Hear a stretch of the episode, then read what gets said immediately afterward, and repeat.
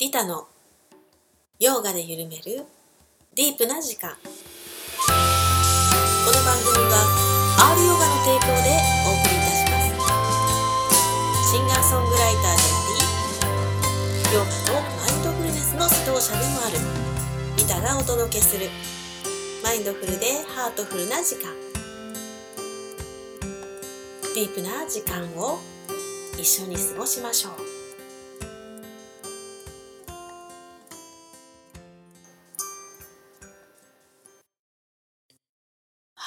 皆さんおはようございますかな？こんにちはかな？こんばんはかな？いつも迷う。そういえば昔さあのあられちゃんで「おはこんばんちは」って あったね。古い古い。ごめんなさい。よく考えられてるよね。さすが鳥山明先生だね。そんなことはどうでもいいですね。さて皆さん何時頃聞いてんのかな？今ね、えー、深夜1時です。今日もまた寝れなかったんだよね。まあ夕方にコーヒー飲んじゃったからね。分かってるんだったら飲むなよって感じなんですけど。ね飲みたかったんだよね。そうあのなんか今日はねうん。喋りたいなってまた気持ちになって。はい、えー、早速マイクに向かっておりますが皆さんいかがお過ごしでしょうか？どうぞリタとしばらくねお付き合いよろしくお願いします。今日はね後ほど、えー、河合先生のインタビューをね、えー、お届けします、えー、以前ね、えー、2回お届けしました。あのシリーズの続きでございます。反響がね、ありましてですね、いっぱい感想いただいてましたので、まあ、それを先生にお伝えしたりしてね、さらにね、ちょっと少し、えー、掘り下げつつも、そして、まあ、その次、どんな風だったかっていうのも聞いてますが、今日はね、掘り下げたところらへんを、えー、お伝えできるかなと思います。それもお楽しみになさってください。いろいろ喋りたいことあるけど、まずは瞑想しましょうか。ね。はい、それでは、え椅子の方はね、背もたれにもたれないように。えあぐらの方も、え背筋まっすぐです。肩と腕の力を抜いて軽く顎を引いて頭のてっぺんを天井に高く突き上げるようにして座りましょう。吐く息を長くして心を落ち着かせていきます。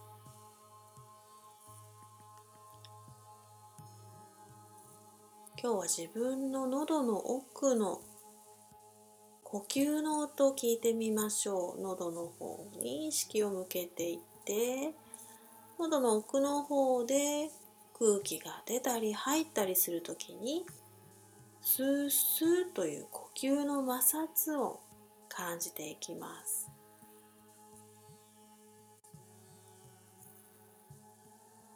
波のように繰り返される。スースーという音。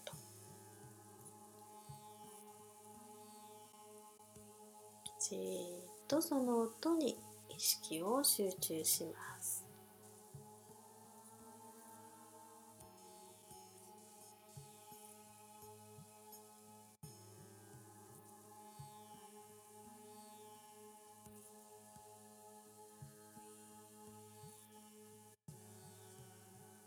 では今度は鼻先のあたりに注意を向けてみます。鼻から空気が出たり入ったりするのがわかりますか？鼻の入り口から入って鼻の中央鼻の奥だんだんと空気が移動していきます。しばらく鼻先のあたりに注意を向けて呼吸を観察します。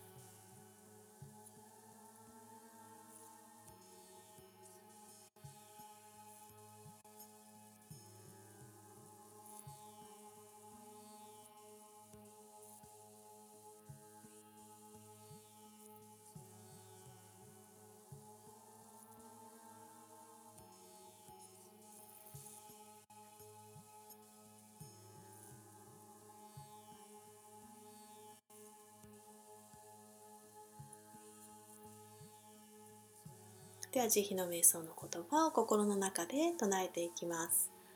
私の言う言葉を心の中で唱えましょう。私が幸せでありますように。心の中で繰り返します。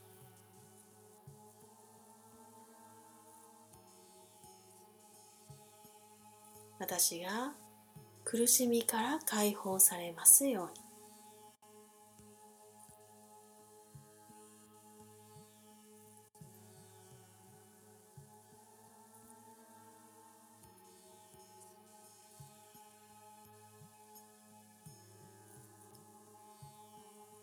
ではその祈りを世界全体に広げていきましょう。生きとし生けるものが幸せでありますように。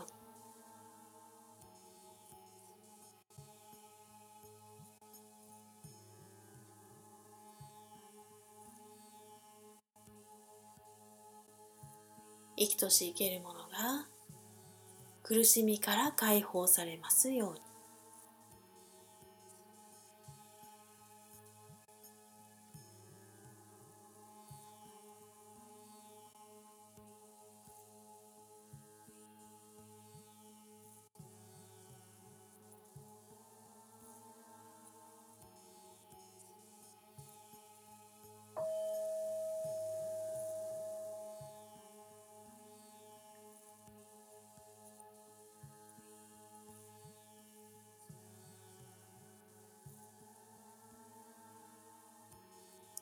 それではゆっくりと目を開けて。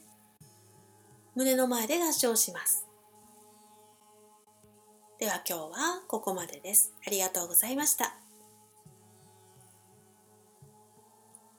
はいそれではね今日は、えー、リタの曲ではなくて、えー、河合和直さんのね曲を流したいと思います、えー、先生の曲でね私も大好きな曲でぜひえカバーしたいなと思っている一曲なんですけれども、えー、河合和直で「レンゲソウ」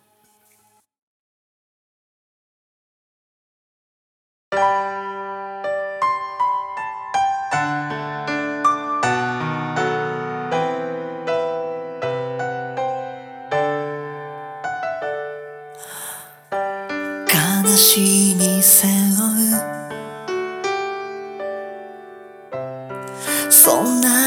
な生き方。僕もあなたも。選ばなくても。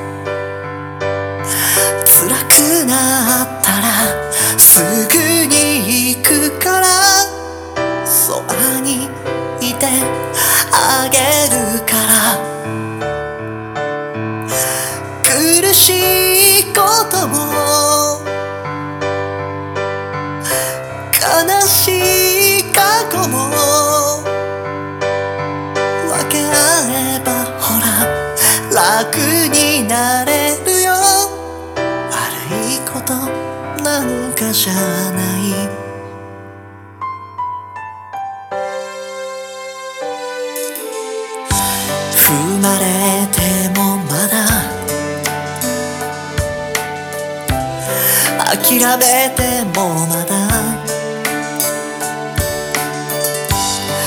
生きなきゃだね。歌わなきゃだね。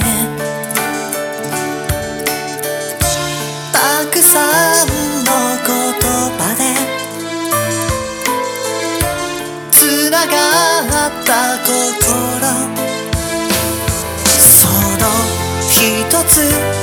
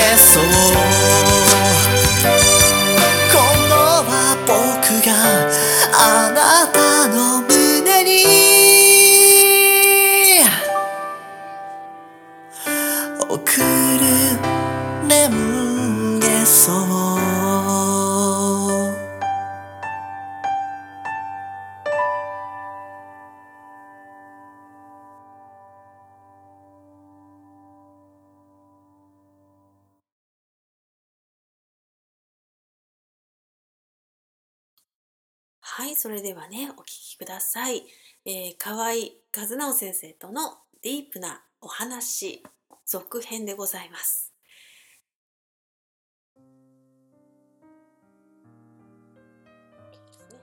はい、では今日も河合和直先生にゲストとして出演していただきます。よろしくお願いします。す。いやいやもうあの前回ね、はい、いろいろ語っていただきまして、そうですね。なんか反響もあったとのことで、すごい反響でしたよ。ありがたい限りです。あの人の人生聞くってね、あの、はいまあ自分の中にある何かと照らし合わせながら聞くし、うんうん。やっぱり先生みたいにこう特殊な生き方、あり方っていうのは だいぶ特殊ですからね。これからどうなったんだろうなっていうのもね皆さん、うんうんあのとても興味深く聞いてくださってると思うんですけど何よりも、はいこの中で、はい。まあ私も印象に残ったのはねやっぱりこっちの子供側の立場の話ってあんまり聞かない、ああ、そうですよね。うん。あのまああったとしてもうん。そこからあのなんていうのかな例えば引きこもりだったら引きこもりから治っあの引きこもりじゃなくなった人の話とか例えばね。うんうんうん。だからなんていうのかな。そこをずっと突き通したっていうよりもはい。なんか全然反転した人が話すっていうのは割と聞くんだけれども、うん。先生みたいにこう、うんうんやりたいこと貫き通してるわけじゃないですか。はいはいはいはある意味そこで成功していってるわけでそっちのなんか、あの話って少ないよねっていう話をしてた人もいたしい。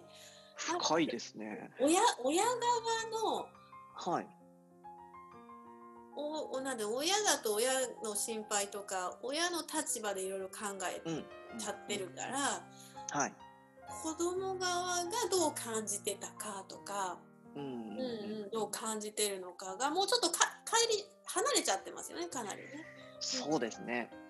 うん、うん。でそこにまで考えが及ばないっていうのもあると思うからうん。あ子供がそういう意思でそういう考えなんだ、うんうんうん。ごめんなさい言っちゃってたって人も何人。やっぱそうですよね。まあでもそれはやっぱりね、あのなんだろう。うなんていうかな。あの傷つけようと思って言うわけじゃないじゃないですか本。当にそうなんだもんね、こそううんいう時はね。うん、そうそうそう。だからごめんなさいって言うと、やっぱり言った方は楽になれるんですよね。うんうんうんううん。ん。あ、そうだね。そう、許されるわけですから。うんうん。でもそれってやっぱり言われた方は重たいんですよね。ね。う。んそうそうそう。だからその親と子供のなんていうのかな、お互い思,、思い合ってるんだけど、うんまあ、決定的にすれ違う感じ？そうですね。うん。かなって思う。うんうん。なんか先生もはい。そういう不登校の子たちのはい親子のカウンセリングとかはいしようかなっていう感じなんですか、この間なんか書いてあるのを見て。うんはい。ああ、そうですね。うんあのー最近は、それこそあまり、この講師の仕事とかが、楽曲制作の仕事が、あのおかげさまで充実してきて、なかなかやれてなかったんですけど、あのまあ学童保育、僕は学童保育の先生をやってた時期もあって、うんうん。あの夏休みに学童保育にあの、まあ、遊びに行って子どもたちと遊んだりっていうことをしたりとか、児童館行って、えーまあ、半分ライブ半分講演会みたいな感じでやったりもしてたんですけど、うん、あとはあの全寮制の通信制高校とかがあるので、うんうんうん。通信制じゃないか、全寮制だから。全寮制の、なんていうんだ、うんと、高校、うん、私立の高校になるのかな？はいはいはい。うんうんうんうん。やっぱり学校に行けない子、行けなかった子とかが、うんあの、来るところ。うんうん。で、まあそこに、うん、講演しに行って、うん、みんなと話してみたいなのもやってたりするんですけど、え先生どうそういう時どういう話をするの？講演やっぱり、あのー子供の頃からこういう風に育ってっていうのかな。うんうん。で、やっぱり一番は、その、自分が、さっきのごめんなさいの話でもそうですけど、うん。どっちかっていうと子供目線からの話が多いですね。うんうん。えその生徒さんたちにうん。どういうメッセージを一番伝えたいなと思って喋るんですか？あのーこれは僕が母校が、あのー岐阜の県立の通信制高校なんですけど、そこにライブ講演会させてもらいに行った時に話したことでもあるんですが、うんあのーそういう通信制の高校とかで、あのすごく、こう、あったかいんですよ、先生方も。うんめちゃくちゃ優しいんですね。うんうん。で、親身になって相談してくれたりとか、受けてくれたりとかするんですけど、あのーそれまでの経験って、みんなやっぱりすごい冷たくされたりとか、うんいじめられたりとか虐待があったりとかっていうことがあった子たちなんですよね、やっぱり。うん何かしらそういう、えー経験をしてて。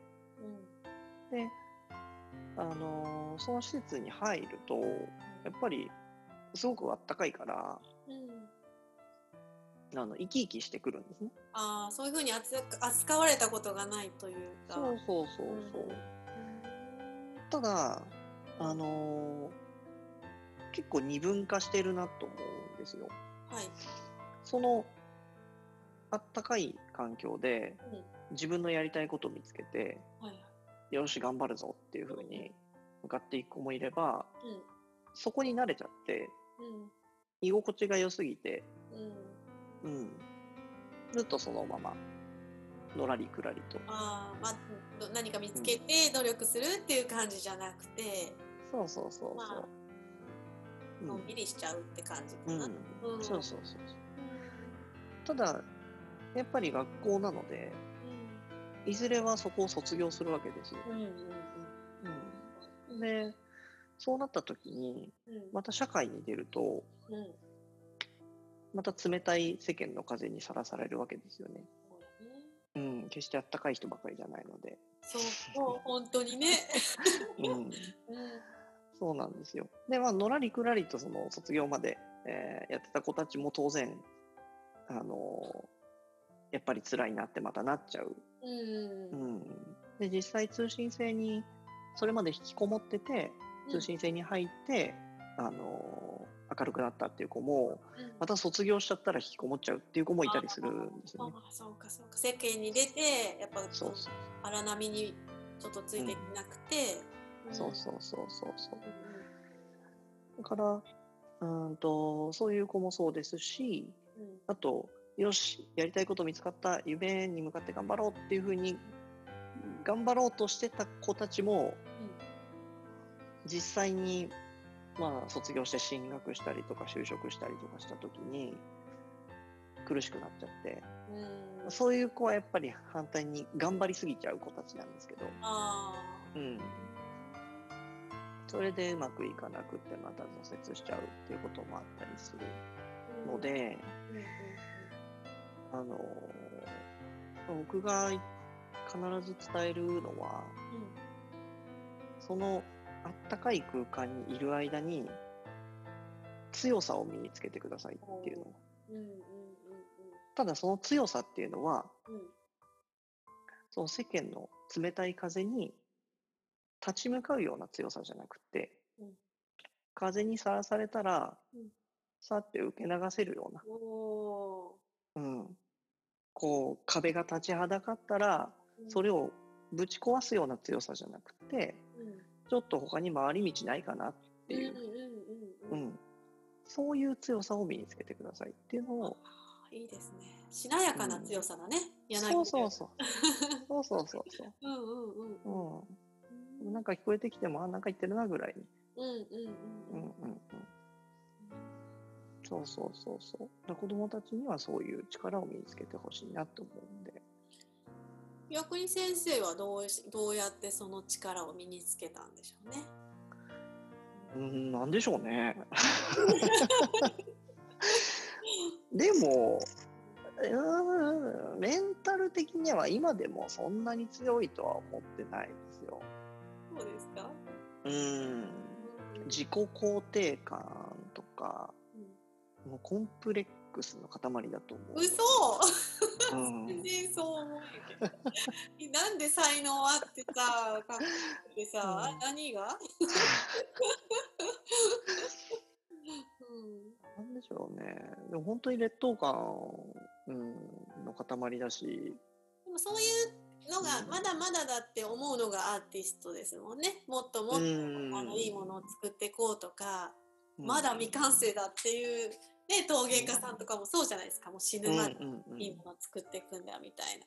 うんそういうのがあるのかな芸術家の感じで。うん。そうですね。それはやっぱあるのかなと思います、ね。よしとしちゃったら終わりみたいなとこありますもんね。うん。あそうですね。満足しちゃったら終わりですからね。うんうんううんうん。ん。そうそうそう。でも、うん、やっぱ常に、あの、直さなきゃいけないなっていうのは思ってますね。うんうんうん。あの、考え方とかの部分で。本当に。うん。何を。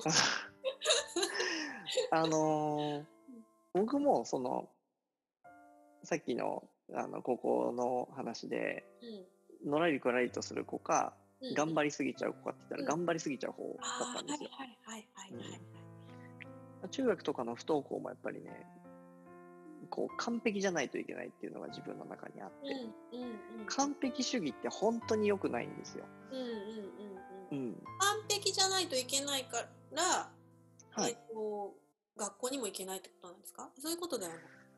あのいやそういうことですね。そういうことなんだ。うん。そうあの完璧主義ってあのもう本当に納得いくまでうんこう絶対これなら大丈夫っていうのが出来上がるまでうん。表に出せなかったり、中途半端っていうのが許せないんですよね。だからこの間のあの習字の筆が黒い水でそうそうそうそうそうそう。そうそうここら辺から出てるそうね。そうですそうですそうです。すべてにおいてそうなんです何か一個そうやって自分で納得できないことがあった時に、うんもう全部嫌だってなっちゃう。ああなるほどなるほど。うんうんうんうん。そんなんだったらもうやらないとか、うんうんうんうんってなっちゃうんですよね。うん。なるほど。それをだんだん大人うんになるにつれ、いろいろ修正してきた感じなわけですね。ちょっと幅を広い。そううん。それこそ今でも仕事でもそうですよ。僕あの楽曲制作とかもうん。あのデモバージョンはい。でそれこそリカさんにお送りしてるじゃないですか。うんええあれ送らなかったですもん前まで。あそう完璧じゃないのに送ってはいけないみたいな。そう完成されたものじゃないとうん。ダメだと思ああもうだいぶ柔軟になってるんですね、じゃあっ。てで納期に遅れるっていうことがねまあまああったのでい やもう助かりましたよ私は。デモをいただいて。レコーディング迫ってますから、うん。そう。とにかく早く早くってね、まあ、ある程度のクオリティはもちろんあるのはうん。大前提なんですけど、うん、スピード感っていうのも必要で、うんうんうん。うん、その辺を、あのーうん、修正していけるようになったのは、うん、社会に出てからですかねやっぱり、うんあここ最近です、本当に。最近ですか？ここ最近です。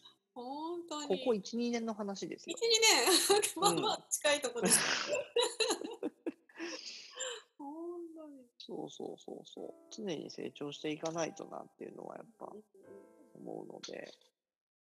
あのーまあそこのいろんな人のこう意見を聞いた中でね、はい。子供がやりたくないってことをやっぱり強制しちゃううんうん親御さんっているわけですよ。いますね。学校だけじゃ学校はまあねなんとか言ってたとしてもねはい。習い事とか、いますね。勉強とか、はい。うんうん、もうあのもうなんかわかんないけど続けなさいみたいなうん、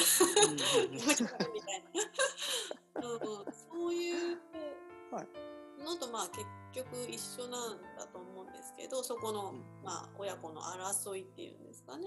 はいはいはい。大概は子供が折れてはい。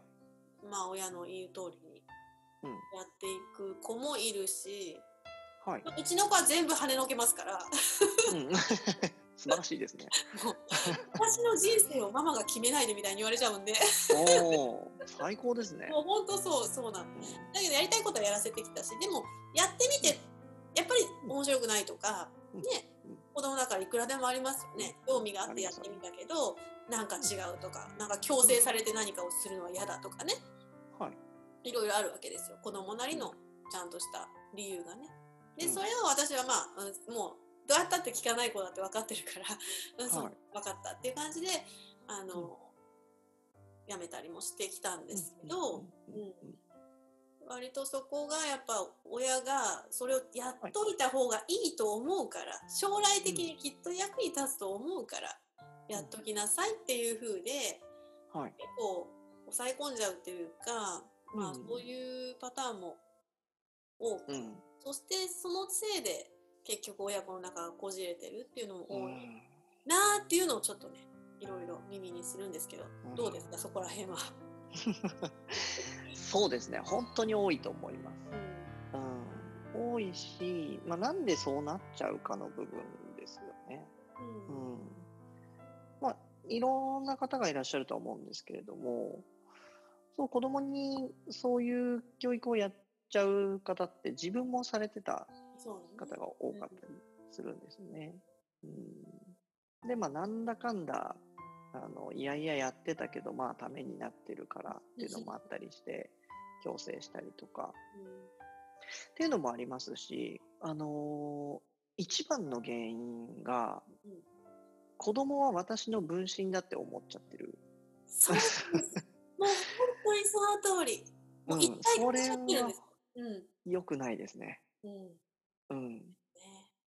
まあ、しょうがないってしょうがないんですよ。自分から生まれてる子なんて。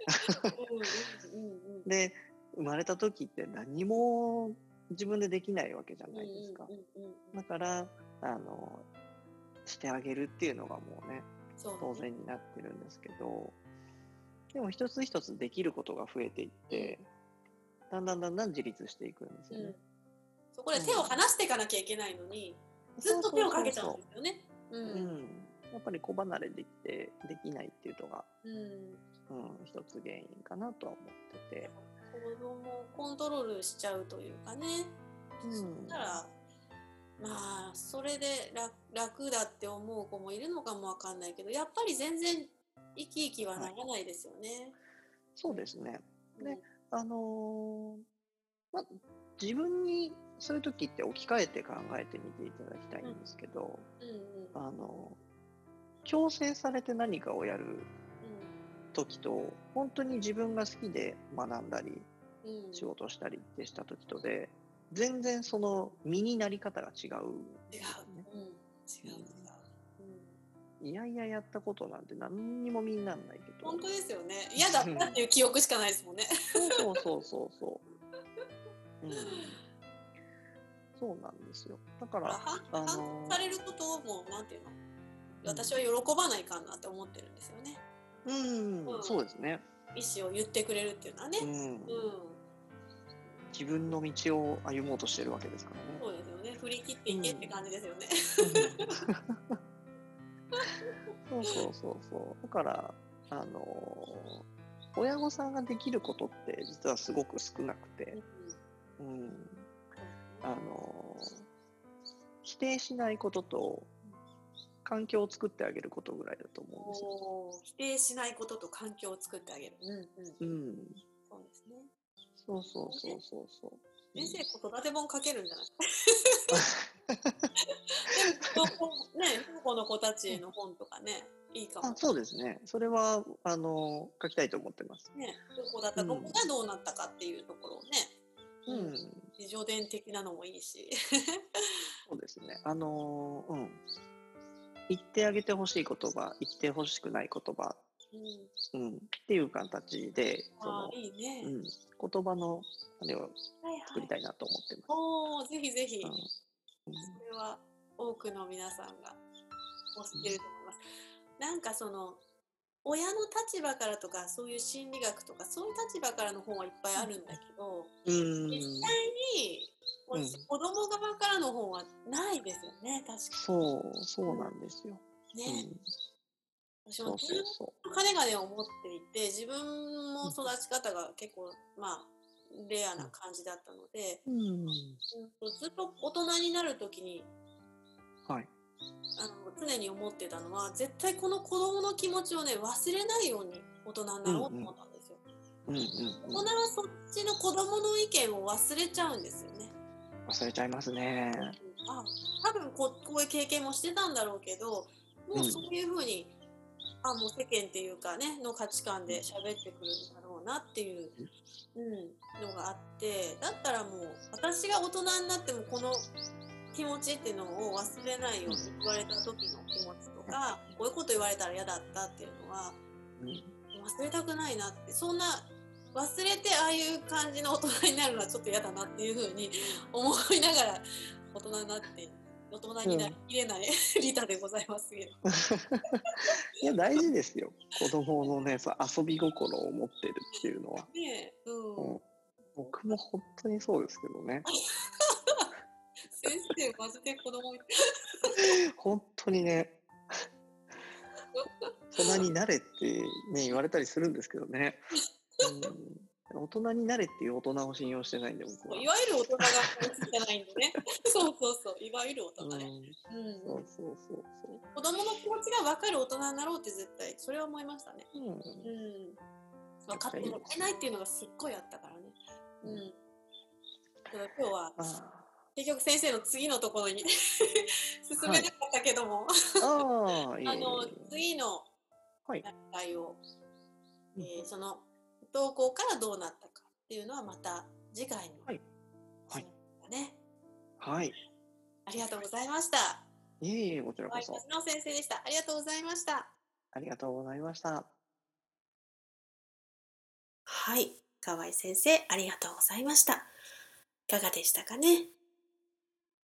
いろいろね、皆さんも子育て中だったり、もしくは自分の子供時代を思い出したりとかね、いろんなあの人の人生を聞きながら自分と重ね合うところがあったり、また刺激になる部分があったり、ね、いろいろあるかと思います。で私もえ今回話してて、ああ、そうだったなってすごいえーありありと思い出したんですよね自分が。あちっちゃい頃。理不尽だなってなんか大人の言ってることって 全然つじつま合わないなとかね。言ってることとやってることほんとバラバラだなとかって。でもそれをね今の自分にそのまま向けてみて恥ずかしいばかりでございますけどもね。でもやっぱりあの頃の気持ち子供の気持ちをえー理解できる親でありたいなと思いますね。あのね、うん、まあいいかな、言ってももう時効 小学校ぐらいの時にね一時期まあちょっとなんていうのかな一人の子が、まあ、仲間外れみたいにされてる時があってまあリタは悩んだんですよそれで。うんどうしたもんかと。これは先生に言えないしね親にも言えないしねっていうような感じで悩んじゃってあの まあ私の友達でもあったからその子どうやったら助けれるのかなって。でリタもそんなあのヘナチョコですからね。あの 立ち向かうというかそのいじめっ子ちゃんたちに直接対決できるわけでもなくどうしようかな。でもなんかあっちの味方になりたくもないしなとかってね一緒にいたらほらなんか言われるとかあるじゃない？なんかあるのよね 子供自体ね。でやっぱそういうのが苦痛でそういううんクラスの状況というかでまあ先生も知らなかったのかな？あそう知らなかったんだよな。でリタはどうしたかというとあの夏休みの日誌にねあの子供電話相談みたいなあるあるの知ってます？なんかあったらここに電話してねみたいなやつ。それにね何年生だったかな？4年生。か5年生だったと思うんですけどあのお金を握りしめて10円玉を握りしめてですね。あの神社の横にあるあの公衆電話ですよ緑の。懐かしいね。あれテレホンカードじゃなかったのかな？まあいいやそんなことは。でねあの電話をして実はクラスの子でこういう風な感じでちょっとなんか幅にされてて私はどうしたらいいんでしょうかってね相談したんですよで相談員のおばちゃんみたいな人がそうですかみたいな感じでじゃあね先生に言ったらどうですかって言われたんですよ。いやそれも言えないから電話してるんだけどと思って、まあ、先生かお母さんに言いましょうって言われて終わったんですよね。いやだからそれができないから電話してるんですよみたいな 感じでねあの公衆電話の中でうーってなったのを覚えてますけどね。うん、子供にはもう本当に私にはもうどうしようもできないっていう感じの、うん、体験だったのでと言いながらも、まあ、その後ね劇的な、まあ、展開があってですねあの先生と先生についに分かって、まあ、クラス全体で話し合ったりとかねいろんなことがあって、まあ、解決になったんですけれども、うん、あのその時のやっぱ子供のモヤモヤ感っていうんですかね。先生に言ってしまったらこれはどんな感じになっちゃうんだろうって怖さもあるし親に言ったとしてもね大問題になって。でなんとかこううまいことあのならないかななんていうふうにねうんしてた時ありましたね。まあそれだけじゃなくて本当にあの理不尽だなって思うことはいっぱいね多々あるじゃないですか。うん、そこら辺をねまあまあまあ忘れないようにしていたけどちょっと忘れてたってことに気づき でもこれから先もうんなんかそんな子供の心を持つ自由な子供の心を持つしっかりした大人でありたいなとも思いますね。はい。ということで皆さん今日はいかがでしたでしょうかね。うんとこのインタビューまた後編を撮ってましてでね、えー、河合先生がその後どんな感じで進学とかねしていったかっていうようなところ。また音楽の道はどんな感じで歩んでいったのかっていうのね。交互期待でございます。ね。リータのこともそのうち語ろうか。それ大した大したストーリーじゃないな。うん。あとですね、皆さんにお知らせがありますよ。えー、ちょこの秋はですね、リタの CD 発売目白押しなんですよ。イェイ。うん。まずは、えー、瞑想の CD が出ます。オームチャクラ瞑想っていうね、瞑想なんですけど瞑想というかマントラを唱えながらねチャクラに対して、えー、マントラを唱えていく瞑想 CD を作りました作曲はクンジュービーハリさんですねえここの番組でもねあの瞑想の時間にマンダラマリさんが歌ってるチャクラの歌がありますよね。であれあのあれを作曲されたクンジュビハリさんがえそのオウムチャクラ瞑想を作曲してくださいました。でアルバム名はねタイトルはねサハスラーラっていうねタイトルです。かっこいいね。サハスラーラチャクラですよ。第7チャクラ。でそこその CD はその1曲とあとはね、えー、パーリー語のね、えー、3期英文とか5回ナモタッサーワカバトアラハトってやつね。サンマーサブタッサでこれを、えー、インドの古典音楽に合わせて歌うバージョンと、まあ、シンプルなバージョンとあとねキーをちょっと下げて男の人も一緒に唱えられるようなねキーにしたバージョンと3曲入って合計4曲入った CD を発売します、えー、発売日は10月の9日です。イエーイ これはもうあの、アールヨガの教室とか、えあの、私が行く先々でですね、CD 持参しますので、ぜひお買い求めください。であとね、えー、いやいや、リタさんに直接会えないし、とかね、これ聞いてくださってる方で欲しいなっていう方も出てくると思いますが、えー、全世界に配信しますよ。えそれはですね11月の1日を予定しています。でそこら辺であのまた、えー、iTunes とか Amazon とかねそういうところで、買えるようになると思いますのでそちらの方も楽しみになさってください。あとねうんと先ほどインタビューした河合和直先生がですね、えー、編曲してくださった、まあ、リタ作詞作曲の「絆の力」っていうね曲があります、えー、これもね出るんですよ11月12日ぐらい。まだちょっとこれ確定じゃない。スケジュール通り行けば。なんですけどそれはねもう一曲レコーディングするんです。それがね10月の7日にレコーディングするんですけど、うん、なのでそこその2曲がね入る予定なんですよ。で2曲プラスまあもしかしたらもう1曲ぐらいかな。うん予定してます。まあねその絆の力の方は一回一回披露したことあるんですけどねこのラジオでもね。あの私の作詞作曲初めての 曲なので、うん、記念すべき1曲目ですのでぜひお楽しみになさってください。